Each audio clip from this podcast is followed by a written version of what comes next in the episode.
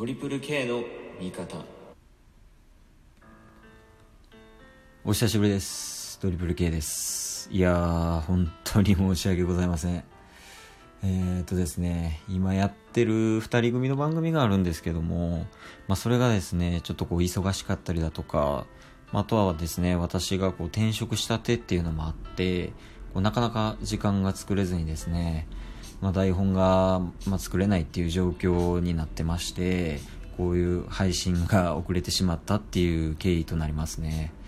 でまあ、今後はなんですけども、まあ、現実的に見てですねもう月1回ぐらいを目安にこうこういう形で配信させていただければなと思っているので、まあ、聞いてもらっている方には非常に申し訳ないんですけどももう月に1回のペースで配信させていただければなと思います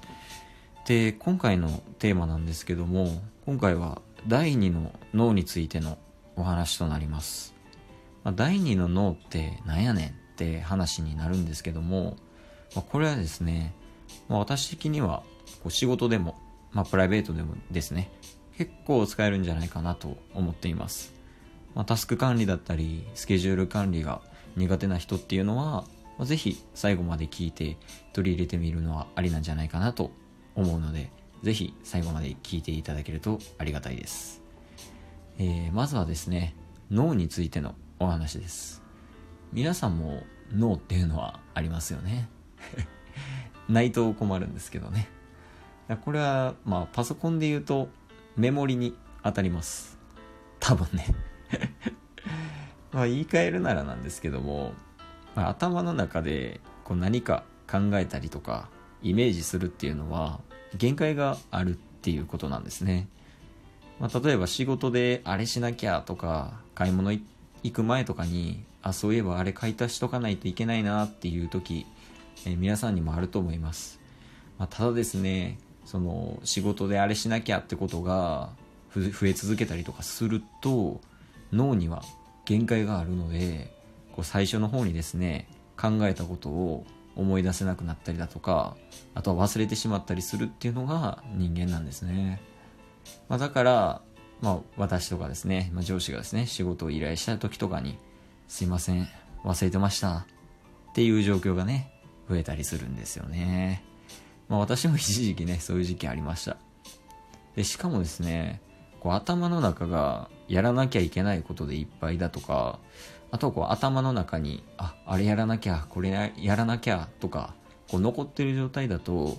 こう新しいことをイメージしたり考えるときにすごい邪魔してくるんですよね。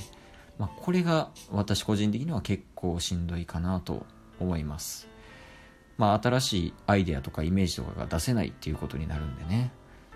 で、まあ、それを解決するにあたって考えたっていうのが第二の脳っていう形となります。これはですね、こうやらなきゃいけないこととか、あとはアイデアとかですね、もう全て自分の脳の外に出して管理するという方法です、まあ、今ではですねあまたのオンラインタスクツールとか管理するツールがあります、まあ、それをどう使うかどう応用していくかっていうところが鍵になってきます。でですね私は第2の脳を作るために3つのサービスアプリを使っています1つ目はですねこうアサナっていうアプリですね、まあ、このアサナっていうのはタスクとタスク管理と、あとプロジェクト管理ツールになりますね。まあ、あの、アルファベットで ASANA でアサナと読みます。まあ、例えばですね、こう仕事でやらなきゃいけないことがこう発生した場合に、まずこのアサナのタスク一覧に記入します。まあ、期限とかは全く設定しません。まずはタスクを作るっていうことをします。まあ、要するにですね、こうまず頭の中からやらなきゃいけないことっていうのを思いついた瞬間に外部に記録すると。まあこれはアイデアも同様なんですよね。で、その後、タスクを作成した後に評価っていうのをします。ここがすごい大事になってきますね。まあ、そのタスクが、まあ、実施するにあたって必要か不必要か、まあ、急ぎなのかゆっくりでいいのかなど、まあ、担当が誰なのか自分なのかあとはいつまでなのかなどですね、まあ、そういうふうに評価した後にそのタスクに対して、まあ、必要な設定をしていくっていうことになりますね。まあ、買い物とかで例えると、あ、あれ買わなきゃなって思った時にタスク一覧に書いて、買い物リストみたいなところにタスクを入れます。で、あとは買い物に行く前にですね、買い物リストを見て、自分が何を買うべきかっていうのをその時に思い出すみたいな運用方法をするということですね。で、2つ目なんですけども、まあ、2つ目は多分皆さんも使ってると思います。Google カレンダーですね。これはですね、1つ目のアサナっていうアプリと連携させることができまして、その連携させることによって、いつからいつまでに何をするかっていう予定を立てることができます。まあ、Google カレンダーはですね、もう本当に予定を立てるだけに使うっていう感じですね。まあ、その朝などの連携ができるっていうのが強みになるので、まあ、Google カレンダーを使用してます。で、これでね、Google カレンダーを見るだけで、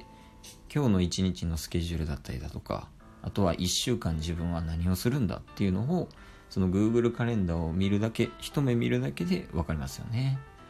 まあ、ただですね、この Google カレンダーに書いてる内容っていうのは、あくまでも予定なので、予定よりも時間かかったなとか、あ、意外とめっちゃ早く終わったやんとか、そういうのあると思います。でここで出てくるのが3つ目のトグルというアプリですね。まあ、これはですね、えー、一言で言うと実績管理アプリです。まあ、作業を始めた時にボタンを押して、作業が終わった後にボタンを押すだけ。で、あとはグラフとかですね、まあ、今日どんなことをしていたのかっていう、まあ、フィードバックだったり確認するっていう実績を管理するアプリのことです。まあ、この実績をですね、一日の最後に見て、で、今日、えー、この仕事に対してどれぐらいかかったのかとか、この作業に対してどれぐらいかかったのかっていうのを確認した上で予定を立てると、まあ、予定のズレが非常に少なくなってくるので、予定の精度がめちゃくちゃ上がりますね。まあ、改めてね、やっぱ予日管理っていうのはね、すごい大事なことだなっていうふうには感じましたね。でもこの以上の3つを使ってですねこう頭の中を常にすっきりさせた状態にしておくとこれもやんなきゃダメやないとかあこんなん面白そうやなっていうアイデアがかなり生まれやすくなりますねやっぱりこうやらなきゃいけないこととかを脳からこう出しちゃうっていうことで頭をすっきりすごいすっきりした状態でできるっていうのがやっぱりいいことなのかなと思いますねでも一度思いついたアイデアとか、まあ、タスクをもう全て脳の外で管理する。で、そうすることによって、まあ、スマホだったりだとか、あとはパソコンですね。これが1台あれば、もうそれで確認できる状態にすると。で、必要な時に必要なタスク、アイデアを見ることができるので、第2のノートを私は読んでいます。えー、適切な表現がちょっとわかんないですけどね。以上が本日の話となります。まあ、イメージとしてですけども、まあ、第二の脳っていうのは、こう一度思いついたものっていうのは、全て自分の脳の外で管理して、必要な時に取り出していくみたいな感じですね。まあ、今回はですね、あの、アプリの使い方とか、そういうところをだいぶ省略してお話しさせていただいているので、まあ、タスクの管理方法だったりだとか、そういう細かいところっていうのは、いろいろ手法があって、まあ、GTD っていうね、方法があったりとかするので、